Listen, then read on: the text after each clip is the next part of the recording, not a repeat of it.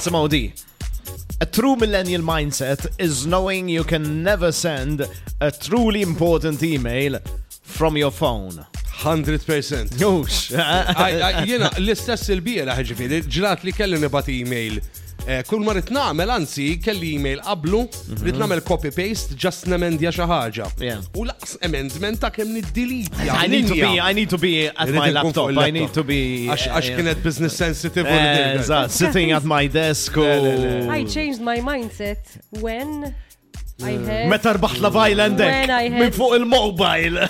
Bejtu la Island Meta naħseb. smajt xaħat għalli li di X'inhu? għalli Joseph Muscat Minn fuq il-mobile. Biex- jibat Xejja. mill-emails kollu mill-mobile jkun fil-karozza bid-drive u l-emails kollha anke l-importanti qed jirrispondi għam il-mobile meta jkun fil-karozza.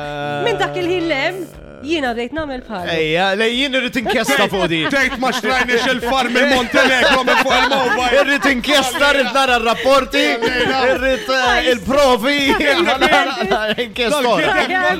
Being honest, and that is true. Get up! Vibe